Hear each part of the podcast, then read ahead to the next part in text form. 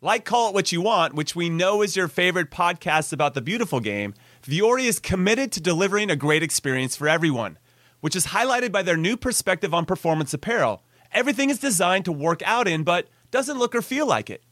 In fact, I'm rocking their Stratotech polo right now, along with their Sunday performance jogger pants, so I can be business on top when I'm on camera, but super comfortable on the bottom. And it's just the best. Vuori gear is incredibly versatile and it can be used for just about any activity running, training, swimming, lounging around, hosting podcasts, doing errands, whatever your heart desires, because Vuori is an investment in your happiness. And for our listeners, they are offering 20% off your first purchase. So go get yourself some of the most comfortable and versatile clothing on the planet at vuori.com slash call it. That's V-U-O-R-I dot com slash call it. Not only will you receive 20% off your first purchase, but enjoy free shipping on any U.S. orders over $75 and free returns. Go to Vuori.com slash call it and discover the versatility of Vuori clothing. You could spend the weekend doing the same old whatever, or you could conquer the weekend in the all-new Hyundai Santa Fe. Visit HyundaiUSA.com for more details. Hyundai, there's joy in every journey.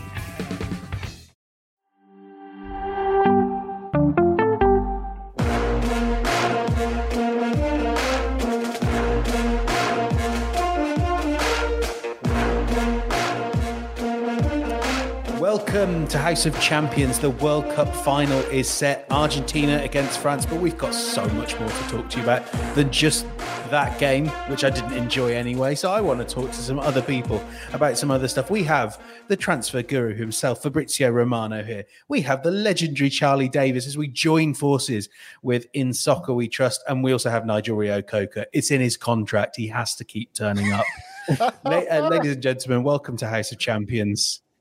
I've already got one of these people alienated, but I promise you by the end of this show, I will have all four of them hating my guts. Let me let's start with you, Charlie, joining us from In Soccer We Trust. Charlie Davies, how are you doing, Charlie, and how are you finding this World Cup?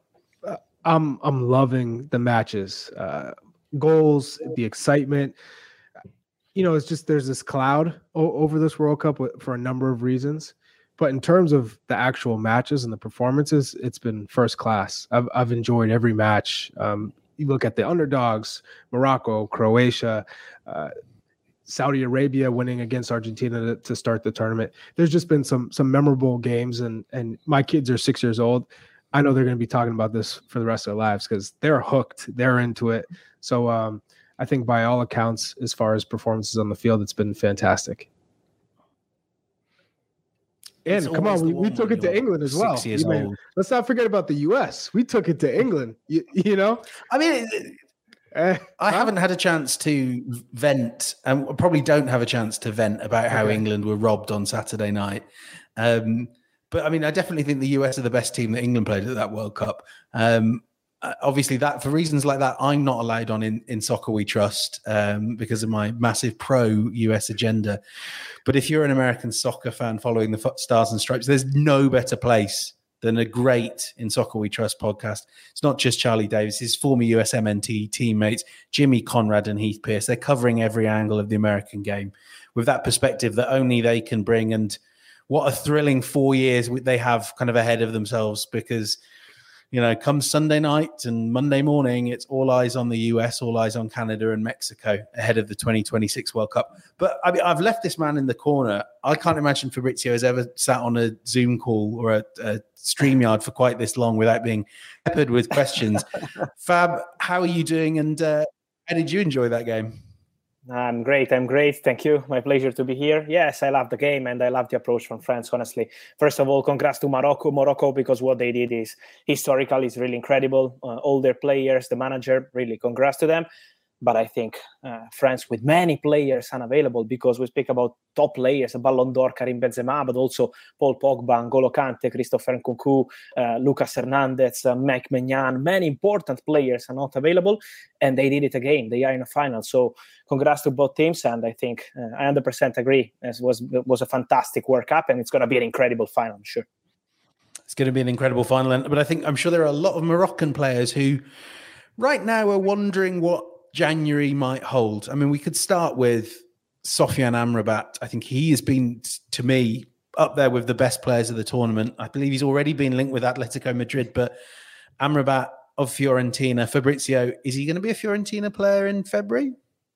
I'm not sure, honestly. Uh, the original plan for Fiorentina was to keep the player because he was doing very well. Also, right before the, the World Cup, he had a fantastic game in San Siro against AC Milan. He was the best uh, player on the pitch, so he was already in top form. And Fiorentina wanted to keep the player, but now, of course, after investing around 15 million euros to sign him from Verona two years ago, now the player has a value who is around 30, 35 millions. They state in private that they want around 40 million euros to sell Sofiane Amrabat. So, as of now, a lot of rumors on Liverpool or many other clubs are tracking Amrabat. Uh, they follow him. They know how good he is and how good he was at the World Cup, but also with Fiorentina. So it's true that there is interest from important clubs, including Liverpool. But at the moment, there are no negotiations. So there is no bid from Liverpool, no direct negotiations also on player side. The player wanted to be quiet on the transfer market while he was at the World Cup because he wanted to focus on the pitch. But I'm sure that starting from next week, something will something will move. Fiorentina will try to keep the player. The plan for Fiorentina is to keep Amrabat till the end of the season, and they'll probably sell him in the summer. But let's see if it's going to be possible because with 35, 40 millions, I think they will sell him. Two questions for you, Fabrizio. We've obviously World Cup for the first time ever in uh, the winter period, halfway through a season. Do you think that this could be the busiest winter transfer season we see in the, the history of football in general, just because of this World Cup and how some players have performed? And also, could you put us straight in this whole Cristiano Ronaldo situation of what's going on? Yes, of course. To answer your first question, I think yes. Uh, I think yes is going to be if not the craziest, I think is going to be super busy, a super busy transfer window. Also, because many top clubs now uh, are trying to prepare deals for the future. So maybe to close the negotiations now in January and then sign the players, have the players available starting from the, the next season, as Chelsea did with, did with Christopher Nkunku, who's going to be their player starting from next summer. So this kind of deal also for Josko Gvardiol, for example, he was one of the best centre backs of the World Cup. He, has been incredible, a part of that uh, messy, incredible number. But we know how good is Josko Gvardiol super young, and many clubs are fighting to sign him. But there is a chance for him to stay in Leipzig for six months and then join the new club in the summer. So I think it's going to be super busy for clubs who want to sign players in January, but also for some clubs who want to prepare the future. So I think it's going to be really busy for young talents and also for important players like Cristiano Ronaldo. Cristiano was in uh, in Madrid today. It was really surprising to see Cristiano Ronaldo at Valdebebas uh, at the headquarters of uh, Real Madrid because it was not expected. But was Cristiano to call Real Madrid to ask them for this possibility to train there, to keep his form at the best level, waiting for the new chapter of his career. He was together with his family, with his son, so he was training in a separated pitch, not the same pitch of Real Madrid with Carlo Ancelotti and with the squad. He was on a separated pitch, not to create any rumor or any problem. But I'm told that at the moment there are no negotiations at all between Ronaldo and, uh, and Real Madrid. It's just something that happened because of the great relationship between Ronaldo and the whole club, all the people into the club, all the people into the staff, Carlo Ancelotti himself, and of course Florentino Perez. But as of today, the only bid on Cristiano Ronaldo's table is from Al Nassr, and James was the first one to to report for uh, for us for CBS. So that bid is still on the table. I'm told it's still a bid uh, that Cristiano could accept, but he has not accepted yet. He wants to wait. He wants to wait for European opportunities, and so probably James knows more than me. Is, is, is MLS still a possibility with Cristiano, or, or Major League Soccer is, is something he's not even considering? I think not now. I think not now for for Cristiano. I think now he wants he really wants to continue in Europe or this crazy bid from Al Nassr is something yeah. that we, if, if, it's which, not now, which then, MLS club would have the money to pay what the Saudis are offering? Um, I mean, it, it, it well, it take, comes from the league, James. It, it, would, really does come take, from leagues and marketing. It, would take a, a number of uh, sponsorship deals to get that that that deal done. But I'm curious, Fabrizio, across the World Cup, there are a number of players. It's the platform to to make a move who has yeah. kind of stood out in, in your eyes in terms of players under the radar that their performances have all of a sudden put them on the radar for a, a move, whether it's January or in the summer. I'm looking at cl- uh, players amongst the Senegals, the Australias, the South Koreas, you know, Japan. Uh, there are a number of players who who had strong performances throughout the group stage. So, um, in your mind, who who could be on the move?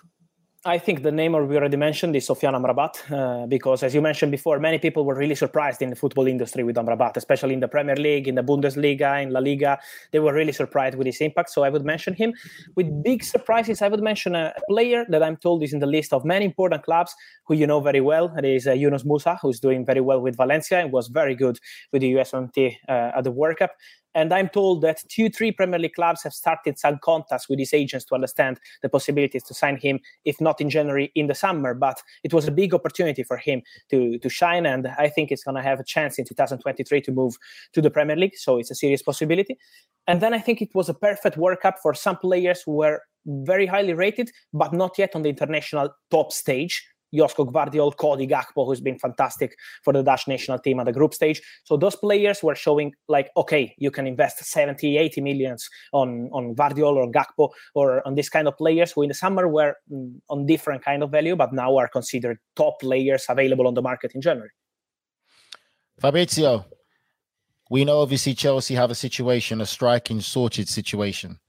Could they be tempted with the Gakpo interest now, or could they look at Gakpo as a big alternative for building for the future? Could yes, but in the reality now they are not negotiating for Gakpo, and they are not in contact, in contact with people close to to Cody Gakpo. I think they will go for different kind of player in January after the injury of Armando Broja. I think they will go for a center striker. So I'm told they are um, already discussing internally on which kind of striker is the best solution because we know that Christopher Nkunku is already uh, signed by Chelsea, but it's for next season, not for January. He's going to stay Leipzig till the end of the season. This is the plan as of today. So they're going to sign him in the summer. And so they want to make sure they find the right player now to replace Broja. But Broja is going to be back. They have Aubameyang. They're going to have Nkunku. So they have to make sure they find the right player at the right conditions on a difficult market. It's January market. It's really short and it's never easy to find the right opportunity. But Chelsea will be on it. Chelsea will sign a striker. And I think it's going to be more a traditional number nine than a player like Cody Gakpo. Just one last question for me, Fabrizio. Can you please explain to me what is going on with the Jordan Sancho situation at Manchester United? If you know anything. yes, I think it's, it's a bit more complicated than was mm, explained by by Erik ten Hag in the last few days, also in, in press conferences. Because as of now, he's in Holland and he's having a, an individual program um, to train and to be back on top form. Uh, he's on, on on mental point of view, on physical point of view. Erik ten Hag in his last press conference, he said uh, he's not uh, in best condition. He's not in the condition to be here in Spain with the squad. And so in the in, in the in the training sessions, he was not at the best level on the pitch. Also, his performances were poor in the last uh, games that's of a, the Premier League. That's, that's an interesting one. Yes, so I think it's a it's a situation that is not easy to, to handle for Manchester United because they invested big money on Jadon, on Jadon Sancho. But what I'm told is that ten Hag is convinced he can do very well in the second part of the season. If he will be back at top level, uh, Erik ten Hag did an excellent work, in my personal opinion, with Marcus Rashford, who, is who was not at the top level last season with uh, with Ole and with Rangnick. He completely changed the situation around Rashford, and now ten Hag is pushing in a crazy way to have Rashford to sign a new deal as soon as possible with Man United. The mission is to do the same with Jadon Sancho in 2023. And Fabrizio, for for a lot of the American fans, Major League Soccer has stated they want to be a selling league. Thiago Almada is the first active player to be in a World Cup final playing for Atlanta United. What does that do for his value? What what are some of the options looking at Thiago Almada? Because I know Lionel Messi has publicly stated what a player he is and, and one for the future. Uh, wh- what will that do for, for him? He's always been in the list of European clubs, honestly. Uh, so his move to, to MLS was surprising at one point because there were some European clubs tracking him. For example, in Spain, but also in Italy. Inter have always been keeping an eye on this uh, on this guy because they have a great connection with Argentinian players, and so Thiago Almada has always been in their list. And so I think being at the World Cup is something that is going to help his value. Is going to help to say, okay, he can be on the international stage at top level. I think he needs maybe one or two more years at top level, also in the MLS, to show again his skills and then move to Europe. But for sure, the quality of this guy, since he was at Vélez in Argentina, has always been great. So I'm sure that Europe is going to be the next step for him. Uh, Fabrizio, I'm going to read you a comment that you're probably quite used to getting at this time of year. Jordan Purchell asks, any Arsenal news? Uh, and he then asks, Mykhailo Mudryk to Arsenal. I mean, you know, as we know, Fab, Arsenal really in yes. the market for it. And they were anyway before Gabriel Jesus' injury, but it's it's really up the importance, hasn't it? So kind of let's compare notes here. What are you what are you hearing on, on Mudryk? And, I, and I've got a, another player I'd be interested to ask you about, but Mykhailo Mudryk first. Yes, Mudryk, first of all, on player side, he's, from what I'm told, obsessed with Arsenal. He would love to join the club. He's waiting for Arsenal. Uh, he was dreaming of that move already in August when Brentford approached him. Everton offered 30 millions to sign him, and Shakhtar said no. The real problem here is Shakhtar. And I think we have to respect also Shakhtar position because they have a fantastic player in their hands and they don't want to sell him for 35 40 millions. So at the moment there is no agreement between clubs. Uh, i'm told that the conversations are still at early stages between arsenal and shakhtar donetsk but arsenal are in very good contact and relationship with people close to the player. So arsenal are working on player side and then they're preparing to move on, on club side with shakhtar in the next days or weeks. So let's see about the value because uh, all the people into the club at Shakhtar, they say if Jack Grealish, if Anthony were sold for 100 million euros or 100 million pounds, why should we sell a player like uh, Mykhailo Mudryk for 45 or 50 millions? So my feeling is that they want around 65, 70 millions to sell Mudryk. And my feeling is that Arsenal will be in negotiation with Shakhtar and will try. But at the moment, it's not yet an advanced deal. I think they have a chance for sure. Yeah, and I mean, it was notable that Shakhtar's president was in uh, London this week, wasn't he? And uh, yes. uh, I think we all know that that Arsenal can be at the head of that queue, and, and as you say, can advance quite quickly. But the interesting one that I've I've, I've heard some speculation about as a as a potential option for Arsenal and for a lot of other clubs is is Joao Felix. Are Atletico really going to let him go midway through this season? Yes, I think Joao Felix will leave in the in a um, January transfer window. Sorry, uh, I think there is a very good chance. Uh, the relationship between Joao Felix and Diego Simeone, from what I'm told, is really difficult, uh, but more than difficult. Uh, he's not in the starting 11. He's never in the starting 11 of Atletico Madrid. And this is a big problem for the player with the qualities and with the skills of Joao Felix. So he wants to leave. He's open to leave. He's waiting for clubs to, to move and negotiate with Atletico Madrid. And Atletico Madrid, also an official position with Gil Marin, the CEO of the club, a few days ago, he stated, We are open to listen to proposals for Joao Felix. So I think now is the opportunity for the player to leave and to try something different. There is a point. In summer 2019, they invested uh, 127 million euros plus add-ons on Joao Felix. So they can't sell Joao for 60 or 70 millions. They want more than 100 million euros. So let's say he was going to be prepared to invest that kind of money on a player who is not a traditional number nine, uh, different kind of player on a January transfer window. So not an easy one. But what we can say is that his agent, Jorge Mendes, is speaking to many clubs about Joao Felix, including English clubs, but not only English clubs, also French clubs like PSG. Everything is open at the moment. It will take time. It's not something that is going to happen in the next days. But Joao Felix has very good chances to leave Atletico Madrid in January. I'm curious with with managers. Greg Berhalter uh, for the U.S. men's national team. I know he's been floated and linked with clubs uh, in Europe. Who would be a possibility for Greg Berhalter if there was a European club interested in in hiring the American manager, and then just in terms of other managers that have impressed throughout the World Cup. Yes, I think not now. I think it's something that could happen maybe February, March, because at this stage, I don't see many clubs prepared to change the manager. They already had this possibility uh, during the international break for the World Cup. And so I think now that after Wolves with Lopetegui and many others, uh, the situation is pretty quiet, uh, speaking to European important clubs. And so I think he will wait a bit uh, to, to see what kind of opportunities there will be on the market. This World Cup completely changed the scenario of the managers around the world because Luis Enrique is now available. He wants to be back on club football. So I'm sure that in the summer, Luis Enrique will be around. That could be a big option for, for top clubs. But also many, many others will be now available. Let's see what happens with Zinedine Zidane in France because mm, now they are in the World Cup final, and I'm not sure that they're going to replace Didier Deschamps with uh, Zinedine Zidane. So there will be many managers available on on the market. Uh, and so at the moment, everything is really open, but I think it's going to be next summer, not January. Well, Fab, that takes me on to my final question actually for you. It's quite interesting. I'm sure you've seen the advert by the Belgium FA for a new manager and the requirements yes. that they want. Do you know if they've got any managers on the shortlist? Like you said, there's quite a few available. Didier Deschamps is going to stay on at France. So Zinedine Zidane could be a manager that's available, but whether he'll be willing to take that. Are you aware of anything that Belgium are looking for in particular for manager wise? Look, after that crazy news and after the crazy story, I was asking also some people close to, to their federation to understand what was the plan. And the reality is that at the moment they have no idea. They still have no idea of who is the right man to, to become the new uh, coach at coach of the national team. So it will take some time. They want to make sure they will find the right man also because Roberto Martinez a part of this World Cup, but the job he did was really important, a great relationship with all the players. And so they want to make sure they find the right one for the future. And so let's see let's see what happens because at the moment is is not something advanced also let's see what happens with portugal because fernando santos is absolutely not sure uh, of staying there and of course southgate with with england so there are many many situations to clarify in the next days And I'm sure you will be on the phone constantly, Fab, trying to, to, to clarify them. And, and, as ever, we are incredibly grateful for your time. It's always good to catch up with you, but uh, we do have to let you go. On the other side of the break, we'll be chatting with Jonathan Johnson, a delirious Jonathan Johnson, as he celebrates France's uh, victory over Morocco. We'll see you on the other side. Robert Half research indicates nine out of 10 hiring managers are having difficulty hiring. If you have open roles, chances are you're feeling this too. That's why you need Robert Half. Our specialized recruiting professionals engage with our proprietary AI to connect businesses of all sizes with highly skilled talent in finance and accounting, technology, marketing and creative, legal, and administrative and customer support.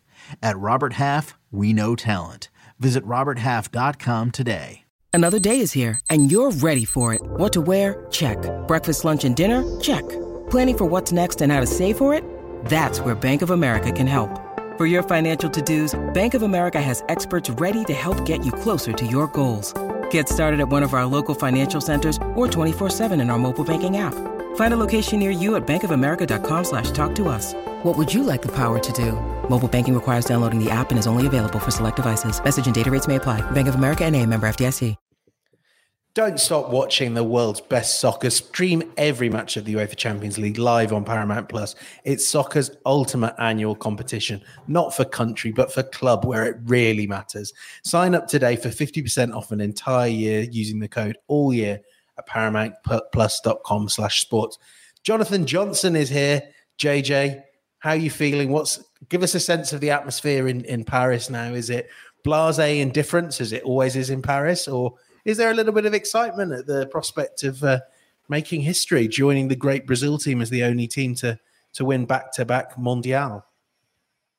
Hey there, guys! Great to be back on with you. Well, I'd love, I'd love to know what's going on in the streets of Paris, but uh, it's been uh, work, work, work for me since the final whistle, so I haven't actually been able to stick my head out yet. I've seen some videos doing the rounds on social media, uh, you know, fireworks. So it does seem to be a more positive atmosphere than perhaps many expected, given that uh, you know Morocco and France obviously do have quite deep links. But uh, you know we'll see what happens and what unfolds in the next couple of hours. But you know obviously a, a great sense of satisfaction, I think, for the French because let's face it, if they had gone out to, to England, um, you know, or somebody else other than Morocco, uh, you know, at this stage, it perhaps might not be sniffed at, but to go out potentially to, to Morocco, come back to, to home soil with their tail between their legs, there would have been quite a sense of embarrassment surrounding uh, you know those kind of circumstances. So I think uh, you know many people are relieved in many ways after the the test that, that Morocco put France through because you know five minutes in France won that up. Many people were expecting them to rack up the goals. Uh, you know I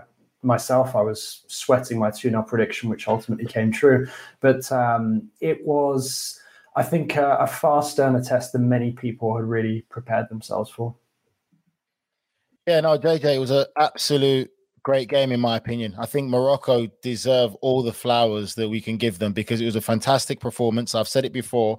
Watching this Morocco side from the start of this tournament to now, they performed like typical World Cups that we grew up watching that made us love this game of football. There was a great fearlessness about them, great unpredictability. They were so brave in possession. They defended with their lives. They kept great possession, but they just weren't clinical. And I think if I analyze the game overall, for me, it reminds me of watching Argentina yesterday versus Croatia, where Croatia were the ball dominant team, but this didn't have that end product, that end bite. Morocco weren't too far off. The bicycle kick was a sensational effort. And I think for me, Hugo Lloris, this is the best form I've seen Hugo Lloris in a long time. But obviously, watching him a lot for Tottenham, he has been absolutely sensational in this French team. We can talk so much about the players, but when you break it down, what people are going to talk about, it's about Lionel Messi, versus Mbappe. You've got Lionel Messi sitting on the Iron Throne and Mbappe being the challenger for it. Both players, whenever they're on the football pitch, they warrant special attention, and they showed that. I think today we saw a bit a glimpse of vintage Mbappe, even though he's still so young and he's still got such a high ceiling and such a long career ahead of him. But we saw the same thing with Lionel Messi yesterday. It was for me, it was it really was a good game, and I think France showed another side of what they're capable of. And to you guys, do you think that Didier Deschamps gets enough credit for what he's done as a manager with France and how good a manager he is?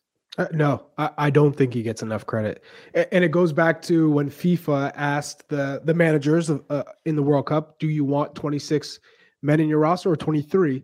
And he was the only person to pick 23 because he said, "I can't deal. I can barely deal with 23 egos." Now you're asking me to add, add three more to the equation. You just look at how many options they have. It's constant. You you bring in a player like Benzema back into the to rotation and mending that that relationship, but then not not pushing Giroud away, which could have been very easy to say, you know, we don't need you anymore, and then you have that tension. And once you lose Benzema, you go back to him and, and say, "Oh, I'm so sorry. That was never the the that was never in a problem." And so when I'm looking at the group, man, he's done a fantastic job of of integrating new players, keeping the old ones still engaged, and and the rotations, just a phenomenal manager. So now I'm thinking, what's his next step? Is he just retire and say, "I'm good, I'm done, I've won two World Cups"? If that if that's to be the case, does he continue? I know Zizou's sitting there waiting in in, in hopes that he can manage the, the French team, but uh, I, I just don't see him walking away. I know two cycles is is a crazy long time, but why why not go for three? I find it really interesting your question, Nigel, because so much of this tournament, when the games I've watched France, I've found them not not not just unwatchable, but actually quite poor. Like I don't think they play good football. I feel like they're less than the sum of their parts. But clearly, the sum of their parts is such that you know a team that's less than it can go and and quite possibly win a whole World Cup. Um, I thought today they were after that fortuitous early goal. It was shocking to see a team with all that that technical quality um, play so cautiously, just as they had against England. Mm-hmm. But obviously, you do have to kind of acknowledge that at tournament football in particular, this is a results business. You can't, you know, underlying metrics and XG and all those things. Although they did get a lot, we saw two point one there. It don't. It all only counts for so much. It's about what the final score is, and and this is a team of winners. It's a team that works for each other. And I think for me, kind of building on what Charlie said, the thing that makes you think Deschamps has, has got something is the way Griezmann plays for this team. You know, looking at that that second half of his, he was N'Golo Kante one minute and Eric Cantona the next. He was phenomenal. And this is a player who turned up in a bit of form, but playing as a sort of super sub for Atletico Madrid. Mm. And uh, he's he's built a team that has exploited this this outstanding footballer and, and and reminded us of what a talent he is.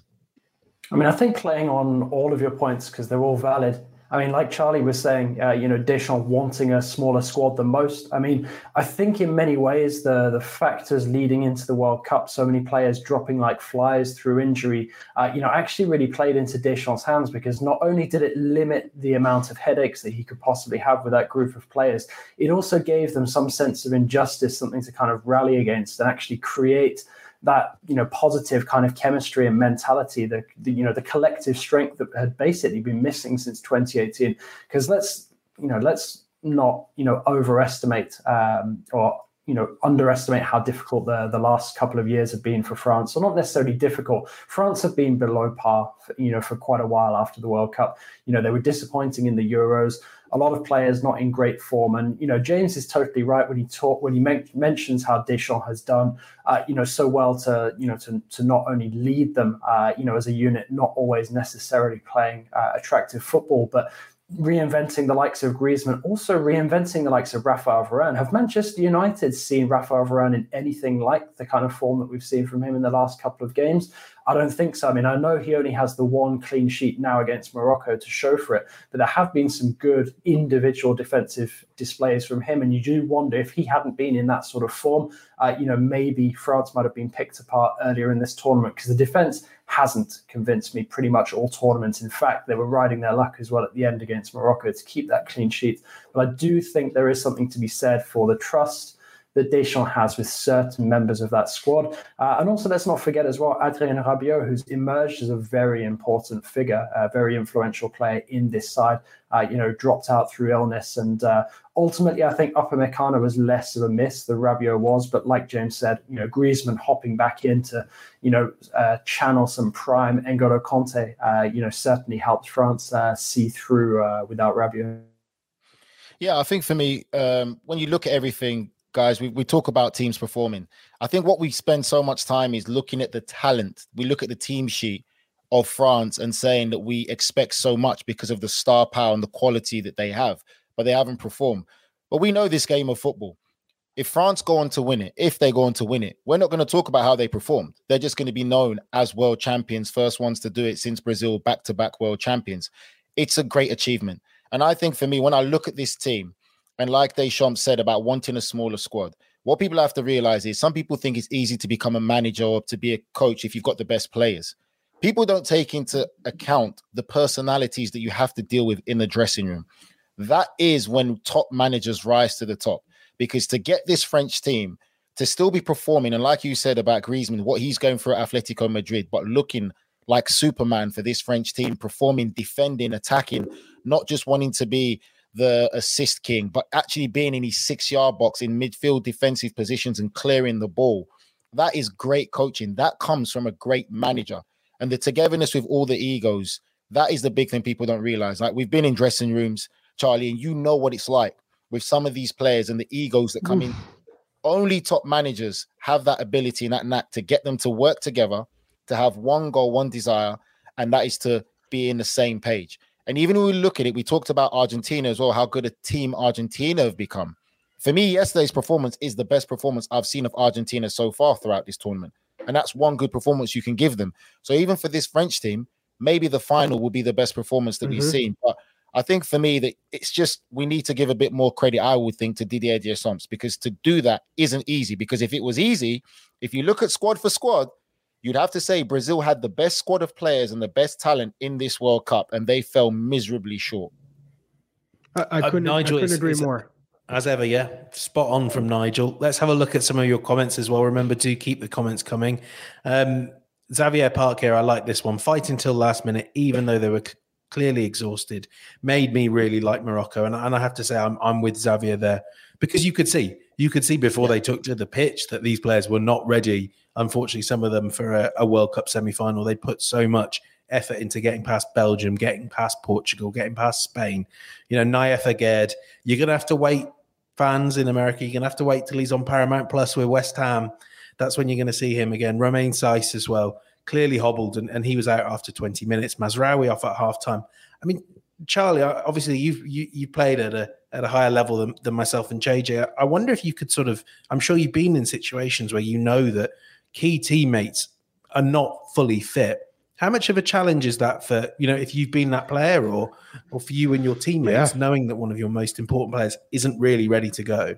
Well, there's a there's a fine balance between playing your best player and, and knowing that maybe 60 70% is still better than your substitute who can give you 100 or close to it versus a 60 70% that takes away from from the team's performance and the and the ability to if they're pressing, if they're playing on the counter and he can't cover as much ground as you need him to. So from a manager's perspective, that's that's part of the trying to manage personalities and manage expectations that typically you don't talk about because it's usually tactics, who's playing, and then the result, but not so much, man, the coach had to come up with this tough decision of playing a, a, striker who who can't give you that that acceleration, that burst, but he's just so clinical that you have to start him because you know if he gets that one chance, he's going to finish. Olivier Giroud looked, you know, about 80%. He did not look anywhere near the Olivier Giroud that we saw from the first the first match of this tournament. So I, I think both teams look like they they're they're they've got the heavy legs. The fatigue has set in, and and you try and recharge and, and re-energize and, and get it back up to as close as you can to, to full strength for that final knowing that this is the last the last match france could turn on like that and they could play poorly as long as they defend well when you have a player like Mbappe and Dembele just because of that pace, that change of pace. And we've seen in 2018 what Mbappe could do to Argentina by himself. So uh, if I'm looking at both squads in terms of X factor, France for me have that advantage because Argentina don't have yes they have Messi but they don't have a player who who can who can just take off and, and, capitalize on that one that one mistake just because of the space in behind that Argentina may leave. Charlie, just to jump on quickly on what you said there, um, you know when you said about obviously we didn't see the great Giroud today, mm-hmm. and I agree with you. But for me, I think that was because of tactics. That was because of how France set up. Because if you see, France were worried about this Morocco side. They know how dangerous this side was. If you looked how deep Giroud had to drop at times to stop Amrabat for getting on the ball, we talk about how he protects the ball so well, defends so well, interrupts, reads the game so well. But what people don't see in the other side of his game is when you've got a ball winner midfielder like that, he doesn't just win it and give it away. He wants to get on it again and makes those forward passes. And he has the ability to make penetrative passes and very um, dangerous passes going forward. So he can control the flow of the game. So at times you saw Giroud dropping off, stopping him from having an influence, which just goes to show the respect that both teams had for one another.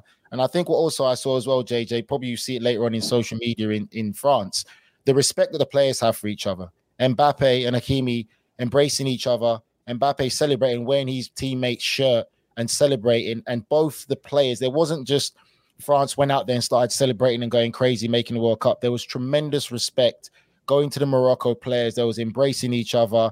And I think that's great to see. I think you can be friends and compete where mm-hmm. some of the older generation we played with will probably be pulling their hair out now saying that we shouldn't be embracing each other we shouldn't be swapping shirts we should be out there wanting blood but i think you can still kind of compete yeah have respect for each other and that's what i saw and i liked that i think it's uh, it's, it's, a really good point um, you know, and I think it's one of the reasons why Sofiane Boufal was so quick after that uh, uh, that quarterfinal uh, to come out and say that Morocco wanted to come up against France because it wasn't just a question of coming up and playing against some of their friends, some of their teammates from club level.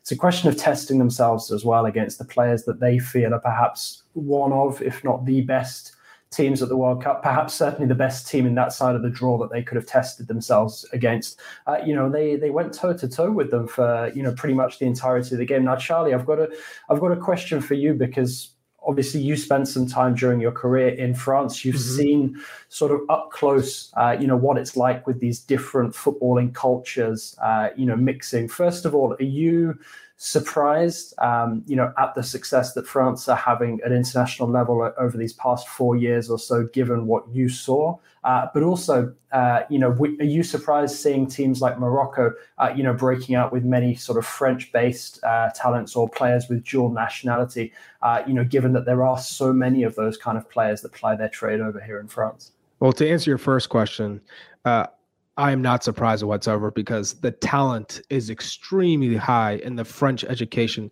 The development is is is really refined on on technique, and you could see that. Uh, there's a, a number of different styles of players. You have the Mbappes, but you also have like the the, the Zizous who are Algerian uh, of Algerian descent, and that's why uh, I love what you you said in terms of the respect because it's almost like they're integrated. The there's a uh, most of these Moroccans have played in France, have lived in France. They are French too, uh, of French descent because they've grown up there. A lot of them play with each other on the club teams. You you feel there's a strong Moroccan culture within France, especially when you you look at uh, parts of uh, of Paris, but southern France. I mean, you got the, the hardcore Moroccans, the hardcore Algerians, and the Tunisians, and they are ever present. You see that. So I, I knew there was a mutual respect. And in this game, in France, if you are uh, uh, an Arab, it's almost like you're a second-rate citizen, and it's it's that much harder to break into the French national team. And so, I I think that they were they were playing with that type of pride to say, hey, you never really valued us, and look, a number of us could play with the French national team. A number of us could can compete with you toe to toe, which which we saw today. So that was that was brilliant. But the the the youth players in France, most of them are supremely talented.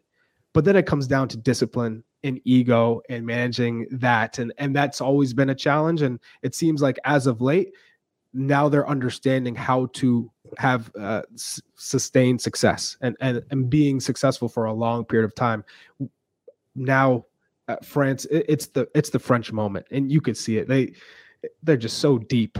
I mean, they could they could field three teams in this tournament.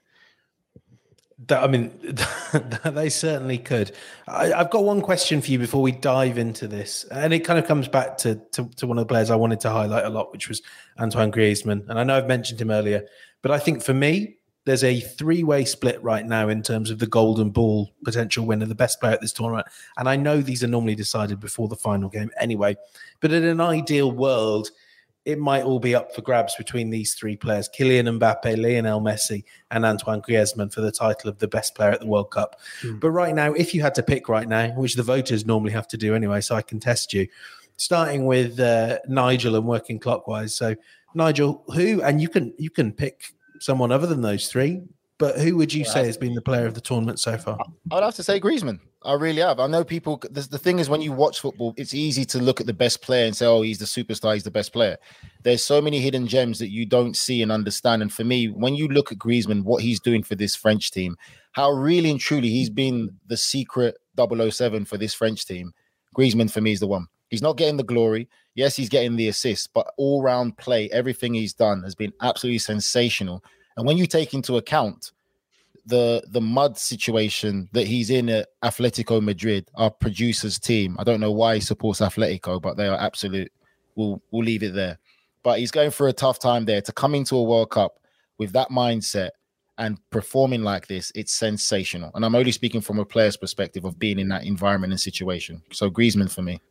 I'm surprised, Nigel. One, you, your position, you, didn't you didn't rate Tchouameni high, higher than that. I mean, he's been fu- Tchouameni's been yeah, but the, hey. the difference is Tchouameni's young, he's sensational, he's playing at Real Madrid, he's he's a hundred million dollar kid, he's performing at Real Madrid. Griezmann's coming from a very tough situation at Atletico Madrid, where they've been doing poor domestically, poor in the mm-hmm. league, and you look at how he's performed, and Joao Felix is performing for this World Cup, and they haven't performed like that for Atletico.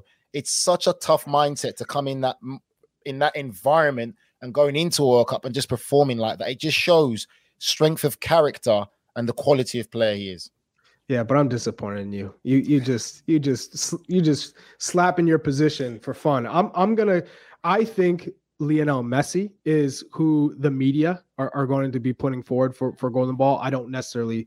I don't think he, he is the best player of the tournament right now, but I think just with the stats and him carrying all this pressure and the weight of a country and the weight of Diego Maradona trying to be the, the, the greatest Argentine player of all time, but also the greatest player of all time to have that World Cup trophy. Uh, I think that's what's going to push the media to say uh, it's easy, it's it's Messi. But if France do win the title, uh, I think Mbappe gets gets the the golden ball. Not so much because of his performances every game. I mean, he's shown obviously his his phenomenal quality, but I think it's just because of how he's been able to change the game and force teams to play differently, force teams to defend him with three or four, as you saw today. Morocco, Morocco had four players around him, and, and that's why his deflected shot uh, was easy for a tap in. But I, I just think with his ability, he's such a special player that he's shown enough to say he's the best player on that team. He's the best player on the field, uh, especially if he has a, a, a memorable moment in that final that is a game changing and, and gives France the title, I think Mbappe gets the golden ball for me. Yeah, I can I, I agree with Charlie that I think that Messi and Mbappe are probably you know the two most narrative rich um, players to to look at in terms of the award. But I agree with Nigel. It's I mean the thing is Griezmann. I mean would would many people have sat up and taken notice of how he's been performing if he hadn't got that pair of assists against England? you could perhaps debate it. But the fact is, he was already leading the tournament in terms of chances created coming out of the group stage, uh, and that included one, uh, you know, defeat for for France in a game where Griezmann started on the bench anyway. So I think, I mean. I mean, really, if we're really breaking it all down uh, in terms of uh, you know what an achievement it is to have Griezmann performing at this level and even being in the conversation, uh, you know, with Mbappe and Messi, I think is is a huge achievement. But for me, I don't think that France get to this final, uh, you know, without Griezmann being in the form he's in. That's why I would place him just slightly higher than Mbappe in terms of, uh, of his importance for France. I, I agree with Charlie that you know Mbappe has been you know crucial, but I don't know. It just feels for me like Messi is almost doing the role of Mbappe and Griezmann for Argentina, whereas you've got one of each, uh, you know, for France, and I think that's why you know France will now be such a threat for Argentina in this final. But if if you were asking me just personally to pick the best player, and I had to pick before the final, then I'd go for Griezmann. Yeah, I'm going to side with my House of Champions family on this one. Oh, Charlie is. Yeah, oh my god. Hi, Charlie. Well, man, Well, I mean, no, no, wait, Charlie. No, I'm not. way, I'm not going to side with my House of Champions family. Jude Bellingham. Who cares? Let's give it Jude Bellingham. right. We will have a full preview pod on Friday where we're going to dive deep into the matchups. We're going to look at every angle of this Argentina versus France game. But maybe we could could start with a few initial thoughts. I know where mine are. Mine are squarely focused on Theo Hernandez. I thought he was from the moment he scored that goal onwards. I thought he was a real problem for France, especially. I mean, admittedly, Hakim Ziyech and Achraf Hakimi are going to ask you anyone questions, aren't they? Playing at this level, but uh, can Theo Hernandez slow down the likes of McAllister and, and Messi, and who knows, maybe Di Maria? Um, JJ, having watched that game, kind of, and I, with a little bit of a emotional investment, where are you thinking you need France to improve if they're to beat Argentina? I mean, I think we need to see more of that uh, defensive grit and determination, that ability to dig deep, put everything on the line. I mean, I think there must be a temptation to, you know, perhaps hook Hernandez, you know, especially if France get into a leading position and maybe try and go for that flat back four of central defenders. Because let's not forget, you know, Koundé has been playing at right back all tournament, but he is a central defender by trade. Uh, you know, you also have to wonder if Upper Upamecano comes back in uh, after that. I have to be honest, I think Konate sort of lends himself to being more of a natural partner for um, Varane than uh, than Upamecano. Upamecano's looked quite jittery, so perhaps he'll be an unlucky uh, victim of that illness that befell him just before this game. But I still, I mean, I'm still going to go with my pre-tournament prediction of Argentina winning, but I don't think it'll be a comfortable win. I think it'll be, you know, by a goal. And uh, to be honest, I could easily see France grinding out uh, a win by one goal as well. It's really that close. I'm going to need a couple of days to stew over this one properly, but I do think that France need to continue, uh, you know, this good run of defensive form that they've built up. Uh, you know, if they're to stand a chance of uh, of beating Argentina. Charlie, Um, He's still I- stewing. He's still hurting about it. Yeah, I'm- being I'm- the odd one I- out. I- all right, Charlie. You get over it, man. I'm you got a thick skin. Yeah, yeah, all I got the thick skin. All right, I'm gonna go with France. France win this because you, you look at those matchups and sure, Tunis, if if Morocco had somebody who could have that end product, and and I just don't think they got in those good po- positions. But Ziyech was was rubbish when he got into the final third today. Just Um, rubbish. he was just rubbish. Uh, I thought you might like that, uh, but I think Argentina gives too many opportunities away, especially the space, and they allow those one v one situations where Croatia might not hurt you with that pace. Ivan Perisic is more of a player who's going to come inside and and create those mismatches, especially in crosses situations. With Dembele and Mbappe, it's a different proposition. France can concede possession. They can invite you in. They they can say, "Hey, sure, today was poor from them overall with with the the possession, but today uh, in the final they could say, Argentina, come. We we will we will handle. We'll we'll mark Messi. We'll we'll we'll we'll do our due diligence, and then on the counter we will hit you. And in this World Cup, all you need is that one chance, and and France could win, win this game 1-0. So uh, for me, it's it's going to be the the French that that raise that trophy. Oh, gentlemen, I love this game. Though we just love the game of football. It's fascinating. Um, I think for me, honestly, it's it's going to be a, a tight game. It's going to be interesting tactics wise how they both set up because I think both teams are vulnerable defensively. Mhm. But as Didier Deschamps said, and as James would like, against England, France rid their luck. And sometimes in football, you need luck. But today they did show great determination. They defended with their lives. They're going to have to have that same application against Argentina. The way I break it down is this Argentina have a good team, but yet they're still very Messi eccentric because Messi has to do the Mbappe job and also the Griezmann job, as I think it was James or JJ stated, which is so true. When you look at this France team, if you've got Dembele, Mbappe, Griezmann, Tchouameni, and Giroud up front, they have so much more attacking threat and options that can because Mhm. problems against Argentina. Argentina's backline don't like big physical strikers. Mm-mm. Giroud is a big physical presence, dominant in the air, and also knows how to play the game with great football intelligence. he can be a problem for this Argentina backline. And then you've got the likes of Griezmann coming in, picking up the ball, and Tchouameni in that midfield. I just feel if France apply themselves pretty much the same way they did today, they will cause Argentina problems. And if Mbappe ever gets isolated in one-on-one situations, oh bye bye. There's only one defender we've seen who can handle him in this whole tournament, and that's been Kyle Walker. There's no other Call him defender that can, can, handle so I think for me, it's gonna be tight. But if you look at the footballing aspect of it, France have too much for Argentina if France turn up. But I think it should be a cracking final. And um, what we also got of last point, James, for me is this: France could be on the verge of repeating history, which hasn't been done since Brazil. Argentina now could feel the real burden and the pressure of winning this World Cup since when was the last time? So I think there'll, there'll be less pressure on France because getting to the final again with what they've been through is an achievement alone already. So there'll be less pressure on France, and it's whether that pressure really becomes too much for these Argentinian players as well. Will be Oh, it's all on Messi. We know that. There yeah, you go. we know that Messi can can rise to the moment, or uh, it can all go a little bit wrong in finals. Um, either way, I think we know we're going to be in for a really exciting game. I do believe the last time these two teams met at the World Cup was was slightly over four and a half, uh, four years ago. A four-three barnstormer, Kylian Mbappe scoring twice. Um, I think we take that. I think there are a few of us that suspect that might not happen this time out, but uh, that is, I think, that will do it for us here on uh, on House of Champions. There are our predictions for the semi-finals. I see there are an impressive five points for James Benge, streaking yeah, ahead of yeah, Fabrizio yeah. Romano. There's a there's a bit in the middle I can't quite read. I don't think anyone else. Can. Yeah, yeah, yeah. I went with my heart. Nigel. Yeah, I went with my heart. Oh, I did it. I went with my heart. Damn, Nigel. I wanted, for the beauty of the game, I wanted to see a Croatia Morocco final. For the Mm. beauty of football, yes, I went with my heart.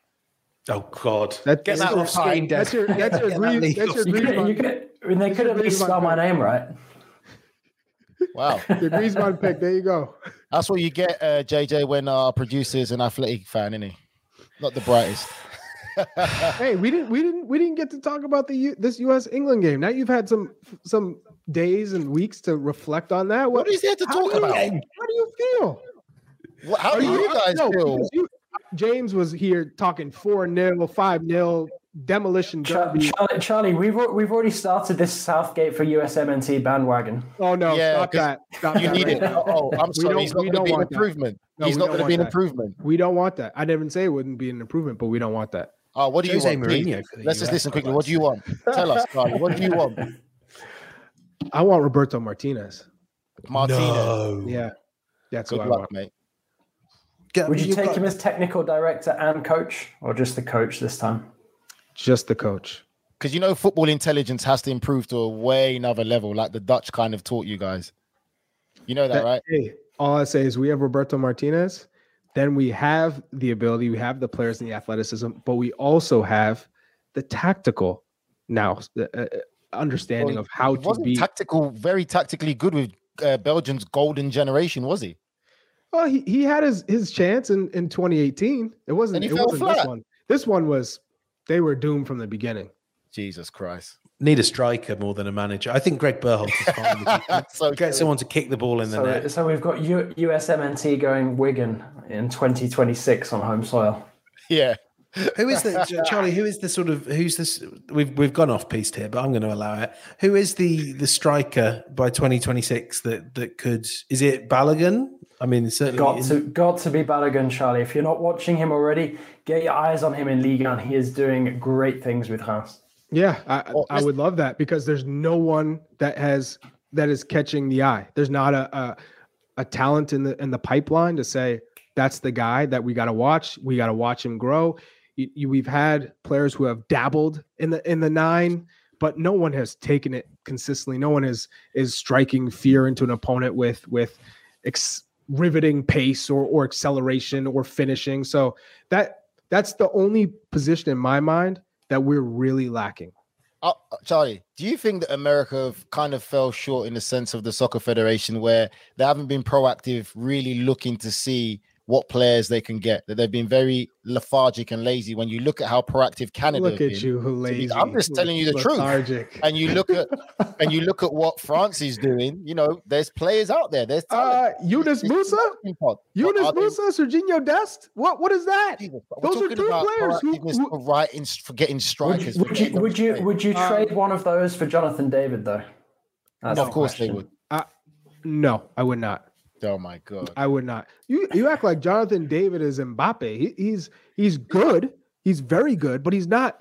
He's not a, a generational player. I'm not. Yunus Musah. You guys ain't going to takes to produce a generational player either. Yunus Musah Yunus Musah. could be someone who is a top, Unbelievable top- in midfield. Who's going to score the goals, bro? We're still talking about scoring Will, goals. that Hey, will come.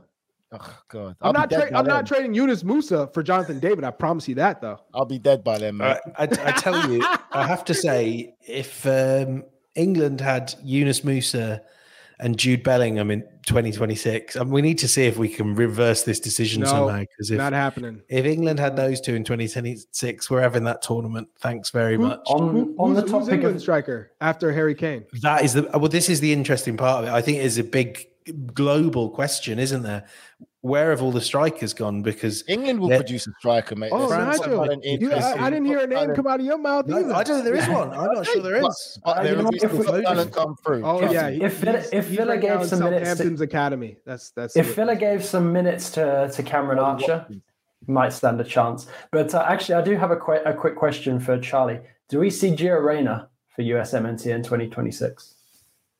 Oh damn! Don't be shy now. I'm go- no, I'm not. I'm still here. I'm gonna say yes.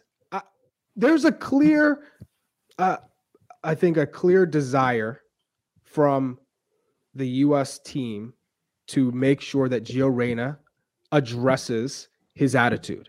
And that's that's been clear from day one with him on the national team. And that's more of his mannerisms. We've seen players, but as a young player, to be throwing up your hands, turning your back, doing all that, you you haven't done anything yet to be even doing that, right? So I, think there's always been an a- an attitude from from this player, and again, it's the balance. How much do you want a player to have that attitude and play with that chip on the shoulder? But at what point does it take away from his performance and the, as well as the trust in the locker room? So you have players saying, "Hey, Gio, super talented, but not worth not worth the headache, not worth the attitude, not worth um, having to deal with that type of of energy on the pitch."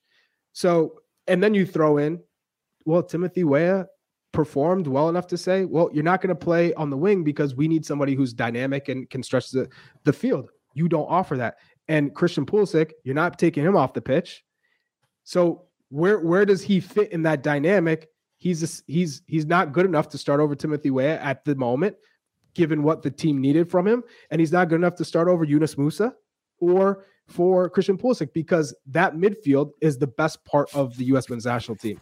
Musah, McKennie, Adams. You could argue McKennie, McKennie wasn't healthy enough and that maybe Gio Reyna could have played there. That's fine. But ultimately, you have to, as a young player, deal with disappointment and channel it in the right way. He has not done that. So I think it's a great learning experience.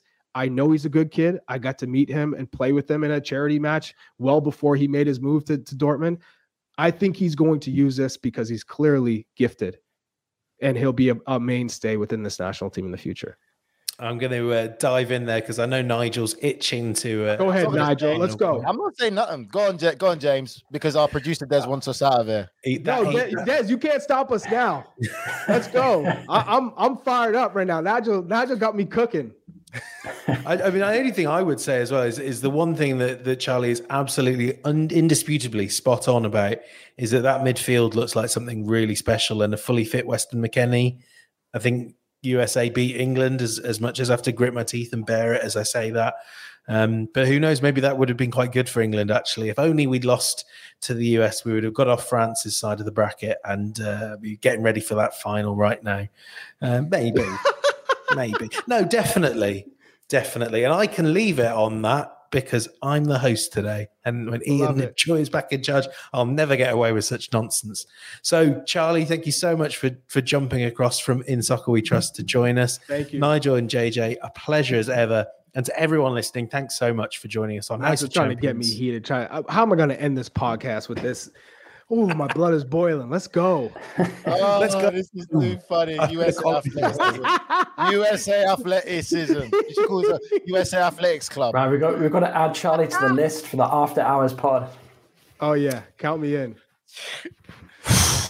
We've made it, folks. This was only supposed to take about 35 minutes. Thanks so much for joining us on House of Champions. Just remember, take a minute to leave us a rating and review on your favorite podcast platform Apple Podcast, Spotify, Stitcher. Never heard of Stitcher. Anywhere you listen to podcasts, we're also available on video. Subscribe to us on YouTube. Nigel Reo-Coker is pointing to the QR code right this instant, just about. Thanks so much for watching. We will be back on Friday to break down the World Cup final. Argentina against France. It's going to be a cracker. We'll talk to you soon.